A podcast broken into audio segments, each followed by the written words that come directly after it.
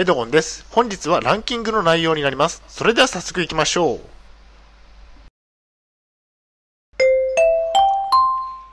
はい、H キャップチャンネルにようこそ。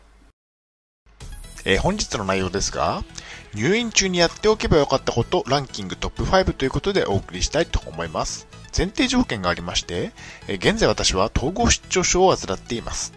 精神病院に3年間入院をしていました。東京都のグループホームに現在は入居中です。主観的なランキングです。大変申し訳ないのですが、ポッドキャストの方は写真が見れないのでご了承ください。では、えーっと、入院中にやっておけばよかったことの第5位から発表していきたいと思います。えー第5位は、えー資格や英語の勉強ですね。え資格を一つだけ合格しました。え他の資格も取取得しておけばよかったかなというふうに思ってますね。英語の勉強しておけばよかったですね。英検にチャレンジしてもよかったと思っています。資格は一つだけではなく、もっとチャレンジしてもよかったですね。英語の勉強もしておいてもよかったというふうに思ってますね。もう少し、え資格の勉強を、え3年間も入院していたので、え時間はあったので、えもっと、え勉強しておけばよかったかなというふうに今では思ってますね。では第4位ですね。第4位は、えー動画の撮影ですね。えー動画を撮影して YouTube にアップすればよかったですね。えー入院中は撮影できる動画は限定的だったんですが、えー入院中から動画の撮影を始めておいてもよかったかなというふうに思ってますね。えーまあ、退院した後に私は YouTube を始めたので、入院中からやっておけばもっと早く、えっ、と、始めることができたかなというふうに思ってますね。では第3位ですね。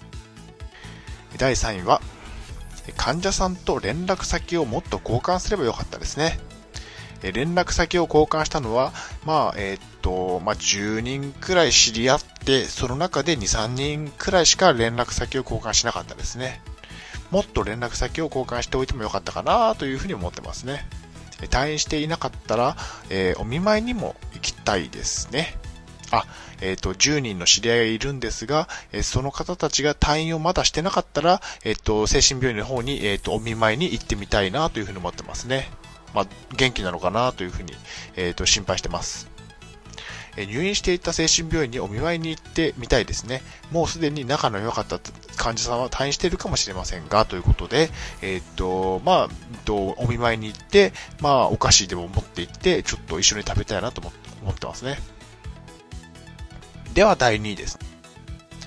第2位は、SNS を真剣にやればよかったということで、SNS を毎日やっていました。え Twitter、Instagram、Facebook ですね。もっと真剣に SNS に取り組んでもよかったかなというふうに思ってますね。SNS はあまり活用できてなかったですということで、まあ、入院中はそんなに SNS の使い方もよく分かってなかったので、えっと、本当に情報収集くらいでしか使ってなかったんですが、もっと真剣にやっておけばよかったかなというふうに思ってますね。では第1位ですね。第1位は、ブログをもっと早く始めたかったということで、えっ、と、入院中にブログを始めたことは始めたんですが、えー入院して2年が経過してからということで、だいぶ時間が経ってから始めたんですね。もっと早く始めていれば、もっと伸び伸びていたかもしれませんね。入院してから2年が経過経過して、ようやくブログを始めました。もっと早く始めていればどうなっていたかということですね。まあ、3年間はあったので、もっと早くブログを始めていれば、えっと、もっと早く伸びていたのかもしれませんね。まあ、少し残念ではあります。では、本日の行動プランに入っていきたいと思います。入院中は暇なので、時間を有効活用しましょう。ブログや動画撮影をしても良いですね。私は精神病に入院をしていました。3年間は長かったですね。もっと早くブログを始められていたらよかったかなというふうに思ってますね。では振り返りに入っていきたいと思います。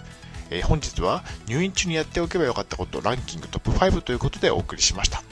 第5位はえ資格や英語の勉強。第4位は動画の撮影。第3位は患者さんと連絡先をもっと交換すればよかった。第2位は SNS を真剣にやればよかった。第1位はブログをもっと早く始めたかったでした。はい、最後に終わりにです。最後までご覧いただきありがとうございます。ブログ h キャップを2年間運営しています。Twitter もやっています。チャンネル登録といいねボタンを押していただけると嬉しいです。また次の動画、ポッドキャストでお会いしましょう。病気の方は無理をなさらずお過ごしください。